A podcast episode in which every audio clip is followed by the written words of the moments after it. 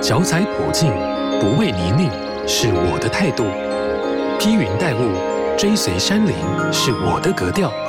听心跳与山对话，时而沉稳，时而神秘，时而魔幻。我的风格叫做山。美国诗人杰佛瑞·莱斯利曾经说过：“想追逐天使还是逃离魔鬼，就往山里去吧。登山可以将世界的美好收进眼底，让我们的心灵感到完整。登山也可以让我们暂时逃离生活中的无奈。上山就已经够苦了，为什么还要上山呢？因为下山还有更苦的事情。你是为了什么理由上山呢？”或许对于三条鱼来说，上山既是追逐天使，也是逃离魔鬼。拥有丰富国内外登山经验的他，很难想象眼前的这一位只有一百五十五公分、甜美可爱的女生，竟然能够成功登上世界第一高峰圣母峰。今天就让我们来听听她的传奇人生故事吧。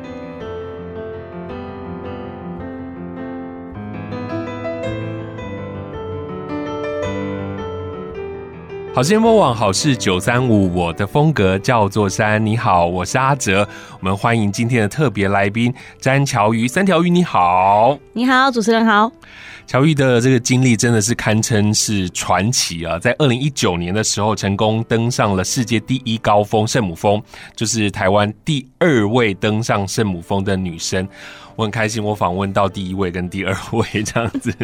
今年呢，在七月份，你也很成功的攀登了世界第二高峰乔格里峰 K Two。那才刚回到台湾不久，就被我们邀来节目上，先来聊聊你这一趟前往这个世界的第二高峰的这趟旅程。从六月底你出发，然后历经了一个多月的时间，在巴基斯坦的时间七月二十八号成功的登顶了。这个挑战你是从什么时候开始计划的？然后当时怎么会想要做这样的一个挑战呢？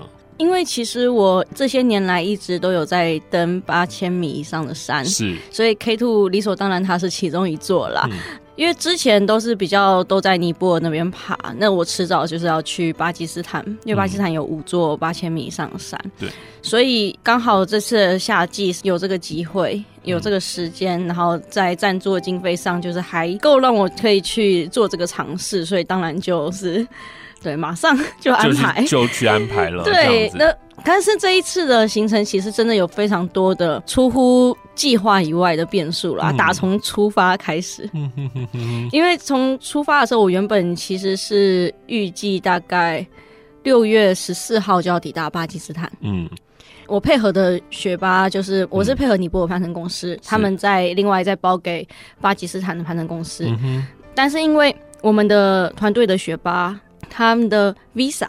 好像有一点状况，uh. 所以导致说十四号，呃，我如果去了会没有人接应，他们也都、uh. 也都没有，也都没有人。结果这个一拖就拖了大概十天，uh. 所以我大概是二十四号就晚了十天过去。我二十四还二十五号才抵达，uh. 对，十十一天。其实对我来说影响还蛮大的。呃，我是希望啦，嗯、我是对自己预期，希望可以用无氧的方式去攀登。哦，可是无氧的方式的话，嗯、我就需要花比较多的时间在高度适应上面。对啊，像我那个时间抵达，我到再走进去大本营已经是七月五号了吧？嗯哼，在那个时候，跟我一样，如果是想要尝试无氧攀登的人。嗯大部分都已经抵达，都已经做了适应、高度适应，最起码一两轮。是啊，对，所以我在心情上就会很着急。嗯，结果我就急着想要上去高度适应，但偏偏那段时间山上的天气又不是太好。很糟。嗯，一开始没有到很糟。嗯，但是因为对于天气的资讯，我们那边是网络上基本上是都搜不到的，所以我是用 InReach，我是用。这个 GPS 跟外界跟我的留守联络，嗯，那那个时候我有原本有请一个大气系的学弟帮我看天气，然后做回报，嗯、可是他每一次都非常晚，他一直觉得说这个天气还会变啊，现在报他又不敢乱讲，对对对，他他比较谨慎一点。我们当然知道天气会变，可是我们要有一个趋势，让我们去判断说要往哪走。所以那个时候一开始前几天的时候，因为他迟迟没有给我天气资讯或更新，嗯嗯、比较旧的天气资讯是后面几天就是天气不好，嗯、所以我那个时候第一次适应，我只有适应到第二营地，就是海拔呃大约是六千六左右，嗯嗯、又回到大本营。嗯、但等我回来之后，我发现这个天气是越来越差，嗯、然后偏偏这个坏天气一结束，我们就会直接迎接。一个攀登的窗口，一个完美的天气。哦，因为其实像我们在大本营的食物啊，营地的生活，我们是所有的攀登者，就是许多的攀登者一起分担的。对，所以如果所有人都登顶完了，嗯、他们要下山，嗯、基本上不太可能为了你一个人，嗯，不会等你啊。对，继续把这个大本营留在这边，嗯、我不能跟别人。相差太多的时间，嗯，所以我那时候就很紧张，我就想说，哇，那大家都要登顶了，因为大家都适应完了啊，嗯、就就我没有嘛，对不对？那接下去这么坏的天气，嗯，我又没有机会去适应了，嗯，然后就就要面临登顶这件事情。那如果以无氧来说，其实我的高度适应以有吸氧气的人而言是够足够的。嗯嗯、那其他攀登者大部分是有吸氧的，嗯、所以他们会就直接登顶，但是对我来说是远远不够，所以我就。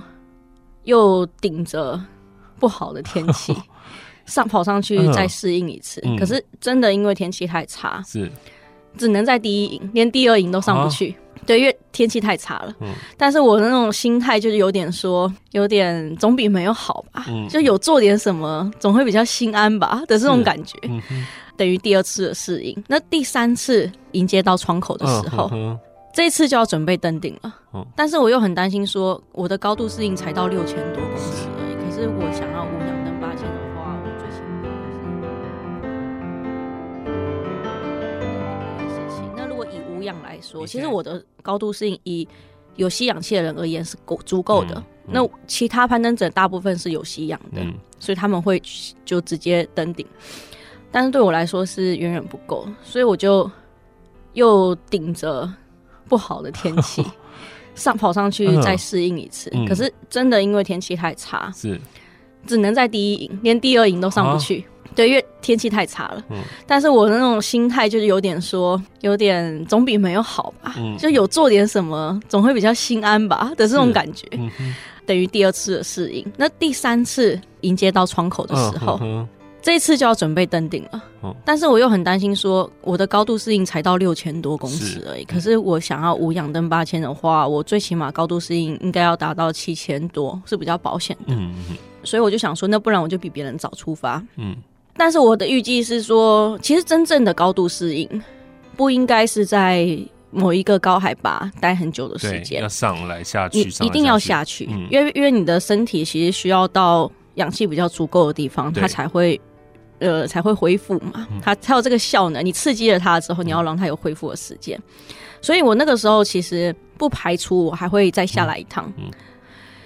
结果觉得可能是一部分是也比较偷懒。我第二营待了两天，但那个第二营待两天原因是因为就是对大本营会通通知我，会说。叫我晚一天再上去，嗯，因为跟这个驾神队的时间的关系，oh, 一些配合的关系，oh, oh. 叫我隔天再上去。好，我就多待一天。可是其实第二营的海拔已经很高了，嗯、就是六千六、六千七，对身体来讲已经有一定程度的负担。嗯，那待两天之后，我又前往第三营。嗯，第三营我抵达的第一天，因为我几乎是所有队伍最先抵达的，所以那个时候都没有人。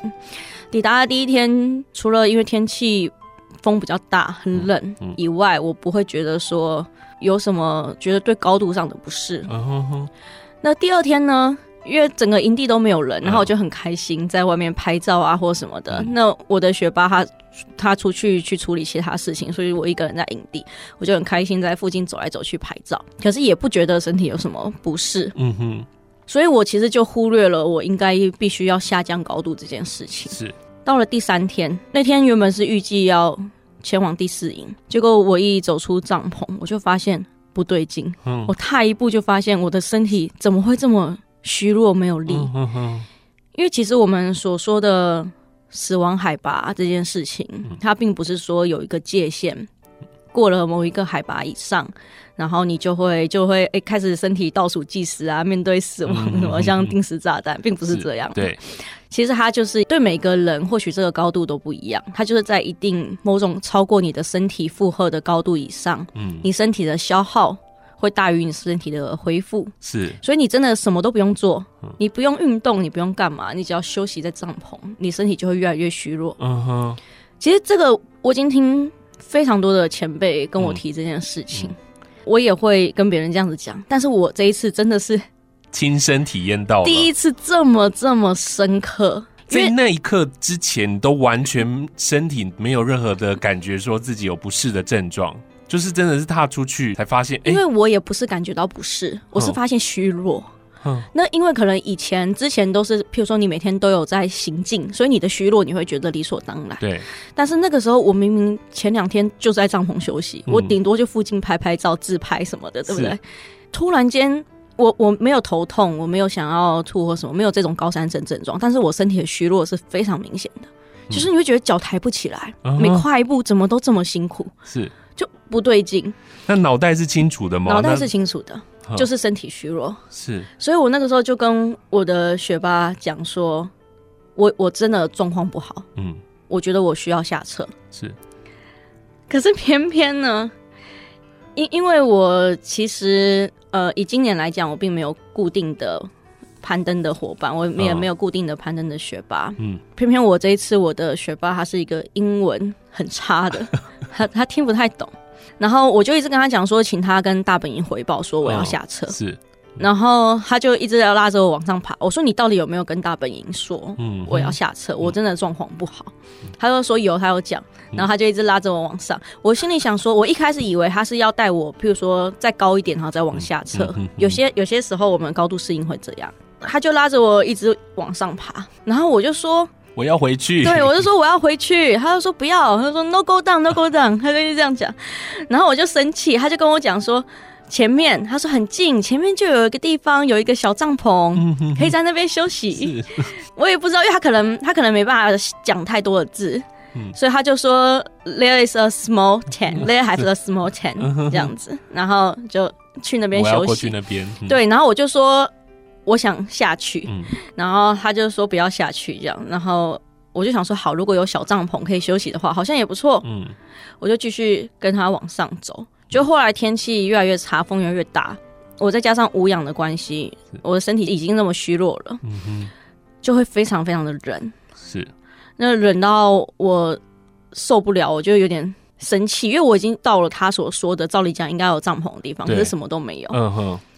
然后他才把帐篷掏出来要搭，啊、然后我就很生气，我就想说，你跟我说这边有帐篷，把我骗上来，啊，我就要下去，嗯，因为其实我如果那个时候不下去的话，我会真的赶不上这一次的窗口，嗯嗯嗯，所以我如果先下去休息，我可能还有机会再上来，是。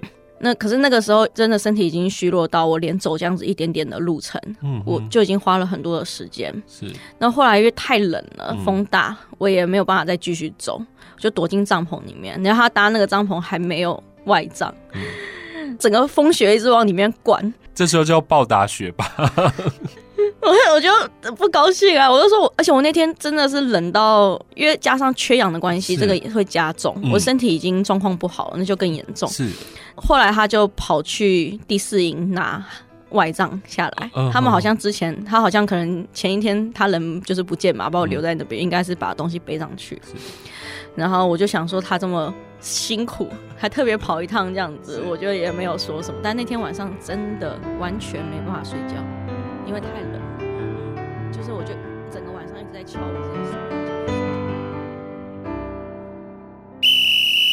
无论你是新手入门，或已身经百战，踏入山不管地带，都要严阵以待。山只管它的自在，入山前的准备与装备得自己来担待。青山达人来解答，马上进入山不管地带。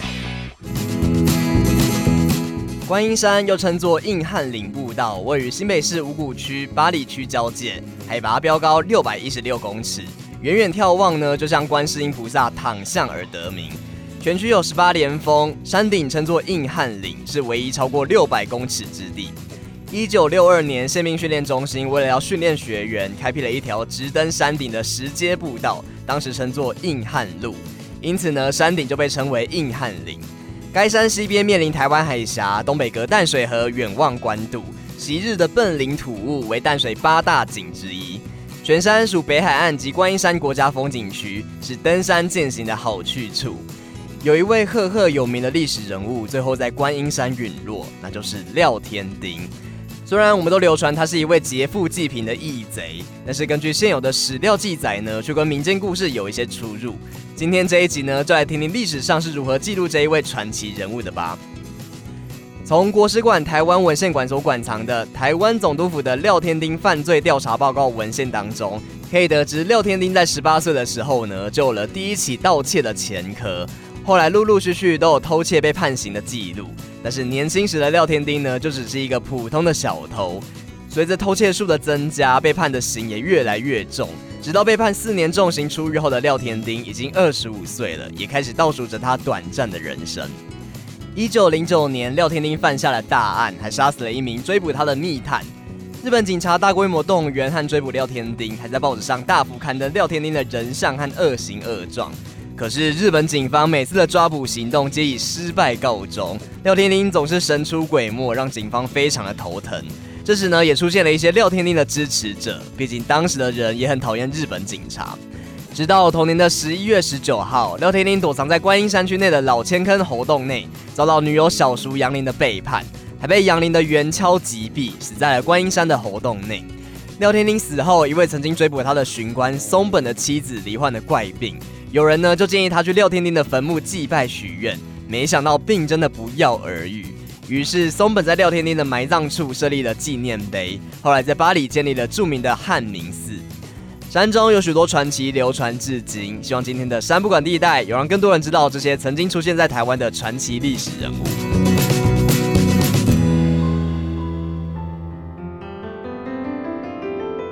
这时候就要暴打雪霸。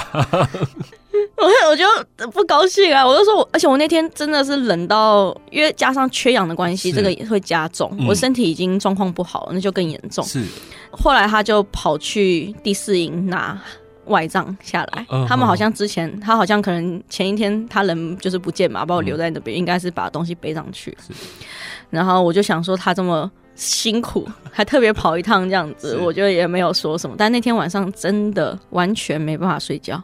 因为太冷了，嗯哼，就是我就整个晚上一直在敲我自己的手跟脚，因为手脚会麻会冰，会没有办法休息，嗯、然后整个晚上都没有睡，终于到风停了，太阳开始就是太阳出来，开始慢慢的变温暖，嗯哼哼，然后我就开始很想睡觉，嗯，结果就被他挖起来，嗯、我就说我要睡觉，他就说不要睡不要睡，不要在这里睡，我们去那，他就又往上指，在往上，对对对对，他说地势非常平坦，去那边睡觉，呃，那时候想说。照理讲，应该要昨天要下车的。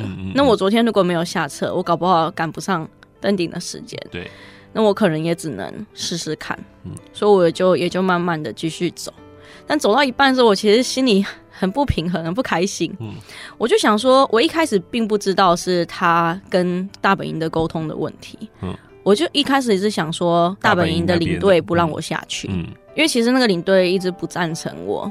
无氧攀登，哦、我心里就想说，他是不是故意让我就是不要让我不能够无氧攀登才这样子？哦、所以我心里面就是边走边埋怨，路上还跟他闹脾气，就是说，我说我我现在需要的是睡觉，我不是到第四营。嗯，可是我那个学霸他就整个就 就很顺着我的说，那不然你要在这里搭帐篷吗？嗯、然后我心里想说，哪有人这样帐篷搭了又踩，踩了又搭的？嗯、然后就好了好了好了就。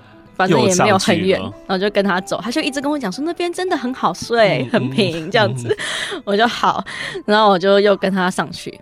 的确到第四营的时候，因为也只有我，我先到，那时候都没有其他人，所以真的很空旷、很平、很开心、很漂亮。所以刚抵达的时候，真的有开心一下，觉得蛮蛮漂亮的。然后又平，好像就倒下就开始睡觉，然后睡一睡睡到渐渐的人开始变多，我才开始意识到说今晚就是要登顶啊！是。就要登顶了，对，今晚就是要出发啊。那我的身体这么弱，这么虚弱，都还没有休息到哎、欸，不好又被他拖的这两天这样子爬上来。对，我就想说那怎么办？那现在唯一的方法就是赶快尽量睡觉，看能不能让身体恢复一点，然后准备登顶。所以我还是很努力的睡觉，然后准备登顶的这些装备。那那天晚上大约晚上八点多，我们准备出发。是离开帐篷之后没走多久，我就觉得以我身体这种状况，真的不行，真的没有办法登顶。嗯，而且我如果拖着这样的身体上到更高的海拔，嗯，我担心会呃有危险，对，撑不下去。因为我真的觉得太虚弱了，嗯，那种虚弱是，你看还有这么远的路要走。对，那我那时候我就跟。叫他跟大本营联络，说我要我真的要撤退。那这次就是因为我在他旁边，我无线电我直接拿起来跟大本营讲。嗯，领队就问我说：“我为什么不西洋登顶就好了？”嗯，其实那个时候我真的很蛮不高兴的，我就觉得说有有一种我明明其实有机会可以做到无氧的，为什么我要就是妥协？是，所以我就说不要。然后另外一方面，当然一方面是我希望再做一次尝试。嗯。第二点是，其实我真的感受到身体的虚弱到我没有信心用氧气能够登顶。Oh, oh, oh. 我觉得我那个时候虚弱到，即使我吸氧，我可能都不见得能够成功。嗯、我很难形容那种感觉，每一步是。后来我转身下车的时候，我真的觉得这个决定太对了，因为我一一直都是走上坡嘛。对，就是我是抱着不舒服的身体走上坡，但是当我回头下坡的时候，我才发现。原来我连下坡都这么吃力，嗯哼，我连下坡 是。我都走不动哎、欸，嗯嗯，甚至我几乎要抓着就是我的雪巴，不然我会跌倒，嗯，这种感觉，我那时候真的有被自己吓到，想说我的身体怎么可以虚弱成这个样子？是，隔天光是从第三营回到大本营，我就走了整整一天，走到晚上，因为走不动。是，那回到大本营之后。我的身体就是，我就发现好像所有的能量都被抽干的感觉。嗯，我光是从我的帐篷走到餐厅帐，是。每一步我都觉得很辛苦。嗯，然后狂拉肚子，我不知道这跟这个有没有关系，我不知道是食物的关系，还是因为真的身体的状况。是，这就是一直拉肚子，然后走不动，然后我可以睡一整天，就是早上被叫起来吃早餐，倒回去睡；中午又被叫起来吃午餐，又倒回去睡。身体的能量全部都被耗尽的感觉，对，就是一种真的是虚脱。是，其实我知道我还有一次机会，嗯、我是下来之后才才得知的，就是二十七号、二十八号还有一次登顶的机会。嗯嗯，嗯，但是二十七号对我来讲太赶了，哦，因为我下车下来的时候好像是二十四号吧，还是二十三？对，那其实就等于说我。根本就是一下来就要上去啊！可是以我身体这么虚弱的状况，我需要时间恢复。是，可是我又不能不把握这这次这个机会，这样子，嗯嗯嗯、因为老实讲，K two 真的很贵，要我再凑一次钱，就是去这座山，真的是也是会很辛苦。对，都来了就想要挑战成功嘛。虽然说那个时候撤退的时候，领队就跟我讲说，你现在如果撤退下来，你不见得有机会再上去。嗯，但是那个时候我知道是因为身体状况的关系，嗯、所以我觉得面对安全这件事情啦，是还是、嗯、还是得以安全为主。但是接下来这次机会，我到底要怎么把握？我那时候其实真的也很头大，因为我真的知道我的身体那种虚弱是连在大本营都可以走不动路。嗯哼哼。在那个时候，也就只有你自己可以做决定，对不对？只有你自己知道自己的身体状况是这样。那到底要不要再一次的攀登？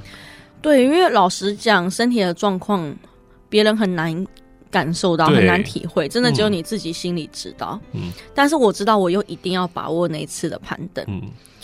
那原本领队是叫我二十五号的凌晨出发，哦，赶二十七号登机。可是，可是因为我。老实讲，我真的太累了。嗯，然后加上二十五号凌晨下大雨，嗯，我整个就直接睡过去，我就没有出发。嗯，到了早上还问我说：“你怎么还在这里？”我就说：“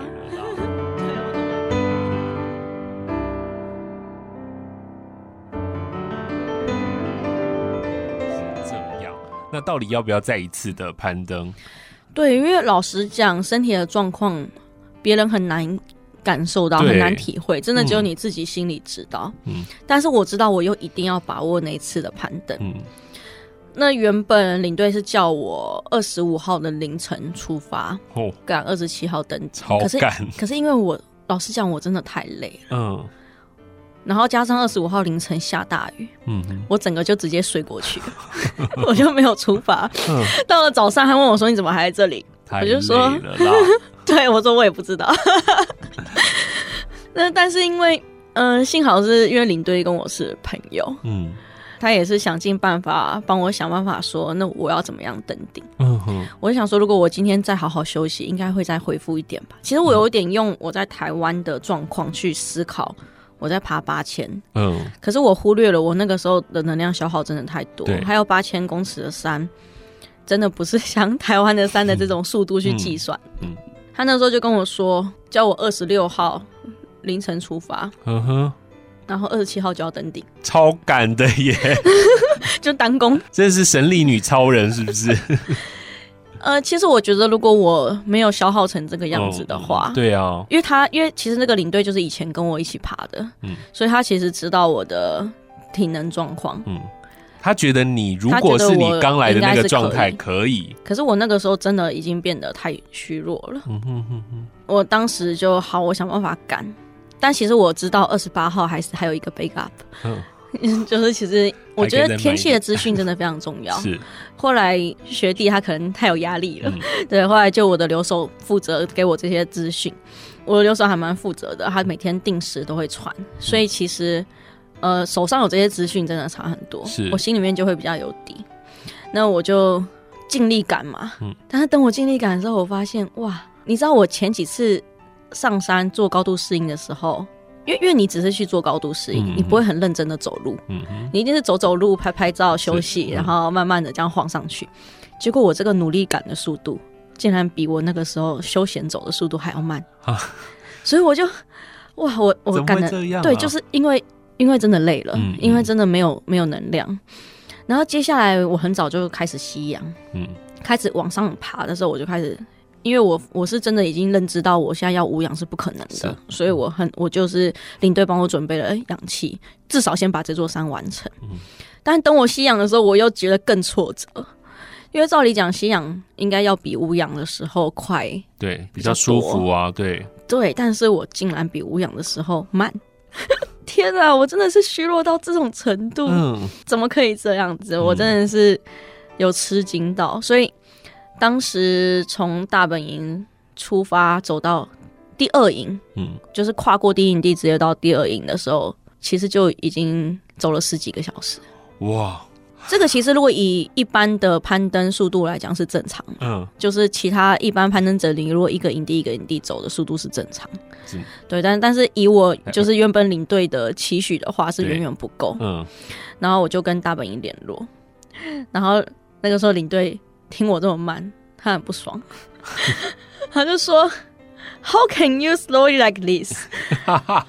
然后，然后他就说：“你不要爬了，明天给我下来，明天给我回大本营。嗯”他说：“你这样怎么登顶？”嗯，他说：“你这么慢，你怎么登顶？”嗯，然后我就我就有点生气，我就说：“如果我我因为我知道我速度慢，嗯，这个无可否认，我我就有点拿出你知道我在台湾有时候自己训练的时候，我会呃我可以走二十几个小时，三十几个小时，嗯、对。”我就说，我知道我走得慢，不然我就不要休息，我可以继续走。是，你也是那种不能被激到的人呢。人家一激你，然后你就也也不是因激不激你，是因为我知道这是最后一次机会。嗯嗯嗯。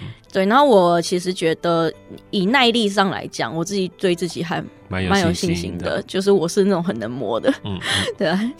听了之后，他就更生气，他就说：“你要走就一走，你不要把那个达瓦就我的学霸带着走，因为这样子其实，在八千米来讲，的确是比较危险的一件事情。”一定的。那个我那个学霸看我们吵起来，他可能也不太知道我们在吵什么，但是他就用尼泊尔跟领队讨论，他就他就跟我们领队讲说他会让我休息，嗯，在第二营，第二营，然后明天会就是隔天会比较早把我叫醒，嗯、再继续这样子。那因为二十八号还可以登顶，是就不用赶在二十七号凌晨啊，那也太赶了吧？对，二十七号的确是比较完美的天气，是，嗯，对啊，但是其实有其他队伍二十八号要登顶。那其实我们领队在意的地方是，呃，有没有其他队伍在？嗯哼，因为有其他队伍相对来讲会比较安全。万一真的有什么事情的话，哦、他们学霸之间会联络。嗯哼，那因为他后来他知道说，就是因为我们学霸跟他讲说，二十八号有其他队伍要登顶。嗯，然后所以他就同意了。这样，嗯、我等于说二十六号晚上就休息在第二营嘛。嗯，二十七号早上，真的，一休息就很累，就有点赖床，大概五五点多起来吧。嗯，然后就出发。但是我其实没有吃什么东西。嗯，不是没什么体力了吗？其实照理讲应该要吃东西。对啊。但那个时候，一个是我本来这个我就不喜欢吃泡面。嗯。对我来说，吃泡面，我在台湾也是一样，我就会觉得想吐。嗯哼。那其他东西的话，大致上都是一些糖果、饼干。哦。所以我那个时候再加上要赶路，嗯，那一到帐篷就想休息，我就没有吃什么东西。所以那天早上只喝了一杯奶茶就出发，结果我的速度还是像前一天一样的慢。嗯哼，我真的走到我自己都觉得。天呐，就是因为我前一趟上来的时候是没有吸氧的，嗯、这一趟明明吸的氧气，为什么可以这么慢？为什么我身体动不起来？嗯、这样子的感觉。嗯、那当然，吸氧的另外一个好处就是比较不会冷啊，嗯、这个我是感受得到。是但是我就开始思考，那如果我真的要登顶的话，嗯，我这样子的速度可能很难。嗯、到第三营的时候，我就那个时候，达瓦就是我的学霸，他一直想要。他就是很想把我往第四营拉，我都不知道为什么。他那个时候就一直想带我去第四营，嗯嗯。他第三营只是想要稍微休息一下，我就说不行，我说我一定要好好的休息，嗯，我要进帐篷，就是我们躲进别人的帐篷。我说我一定要休息，我说我们。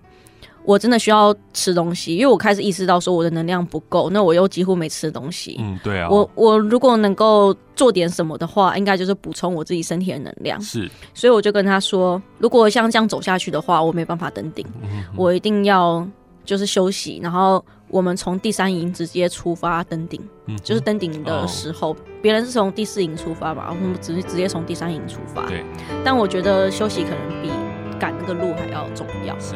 所以，所以我就开始躲进一个帐篷，我就开始很认真的吃。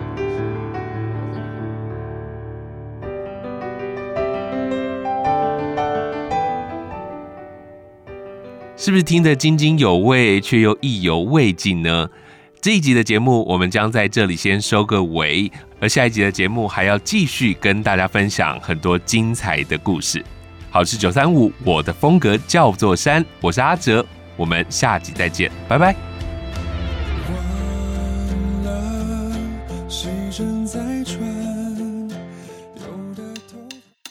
好事九三五电台带你走入群山怀抱，拾起山的记忆。以上节目由文化部影视及流行音乐产业局补助制播。